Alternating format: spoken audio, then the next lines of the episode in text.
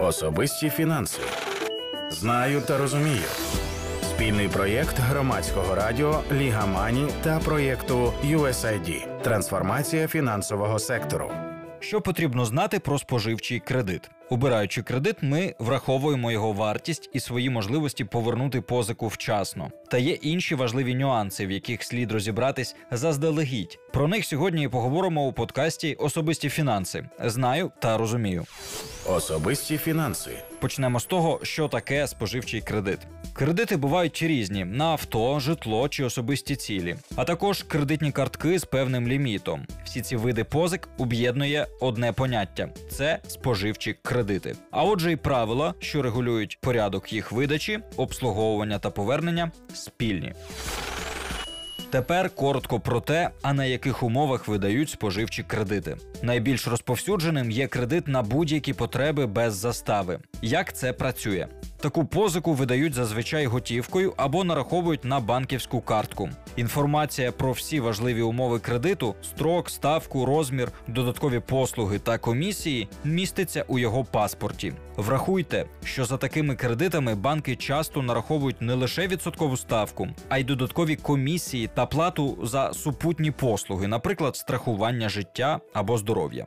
Поширеним також є кредит на придбання побутової техніки або інших товарів, наприклад, той, який ви можете оформити відразу в магазині. В чому його особливість? Цю позику слід відрізняти від розстрочки, що фінансується за рахунок магазину чи виробника товару. Такий кредит надає банк чи небанківська фінустанова. Часто такий кредит передбачає часткову оплату аванс. Проте і в цьому випадку всі умови кредиту передбачено у паспорті споживчого кредиту. Кредитна картка з кредитним лімітом, яку ви отримуєте разом із відкриттям поточного, наприклад, зарплатного рахунку, або окремо. Що дозволяє така форма позики? Ви можете користуватися кредитними коштами в межах певного ліміту. Перед оформленням вам мають надати паспорт кредиту. Там мають бути дані про пільгову процентну ставку на короткий період 30-60 днів, звичайну ставку та інші умови. Кредит на придбання транспортного засобу під його заставу, наприклад, той, який ви можете оформити в автосалоні або кредит на купівлю вживаного авто.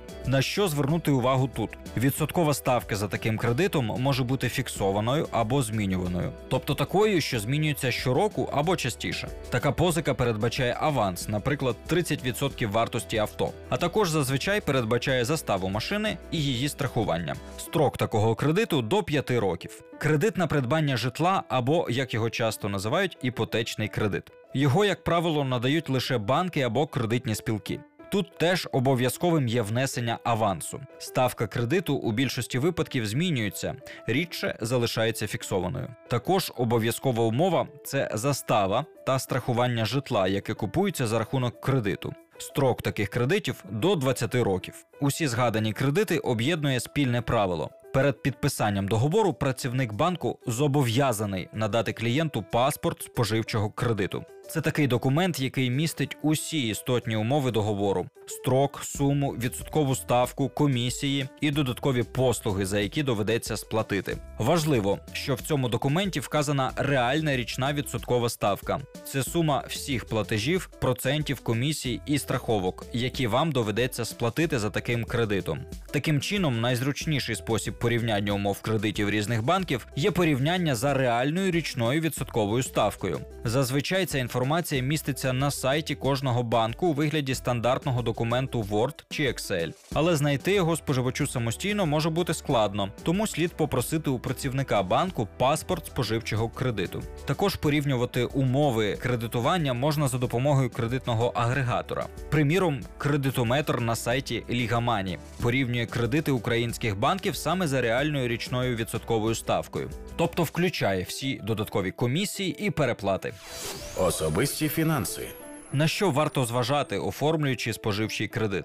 Беріть позику тільки якщо ви впевнені, що в ній є потреба, та що ви повернете її, навіть якщо ваше фінансове становище погіршиться. Ще раз уважно перечитайте договір перед підписанням. Умови паспорту, кредиту та договору мають співпадати. Проаналізуйте сімейний бюджет, спробуйте врахувати, як на нього можуть вплинути такий форс-мажор, як втрата роботи або інші обставини. Уважно вивчіть усі умови підписаного договору, особливо ті, що стосуються сум умов та строків строків платежів. Прочитайте проект договору заздалегідь до його підписання. А краще візьміть додому, щоб порадитися з родиною або юристом.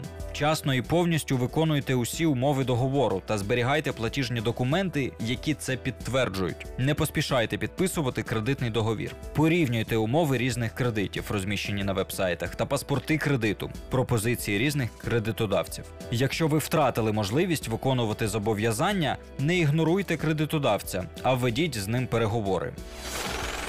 Як вирішити конфліктні ситуації? Якщо кредитор змінив умови за кредитом або порушив ваші права, дотримуйтесь такого порядку вирішення конфлікту. Зверніться до фінансової установи з відповідною заявою. У випадку, якщо питання не вирішене, зверніться до Національного банку. Якщо й там не допомогли, звертайтесь до суду. Якщо ваші життєві обставини змінилися і ви більше не можете сплачувати згідно з графіком погашення кредиту, зверніться до кредитора з проханням про реструктуризацію, тобто, наприклад, про зміну графіка погашення на більш гнучкий і лояльний для вас. Пам'ятайте, що банк зацікавлений, щоб ви сплатили кредит, оскільки йому потрібно повернути свої гроші. Звичайно, для кредитора найвигідніше отримати повну оплату по кредиту вчасно. Але якщо це неможливо, то реструктуризація стане набагато кращим варіантом, ніж, наприклад, вирішення справи у суді.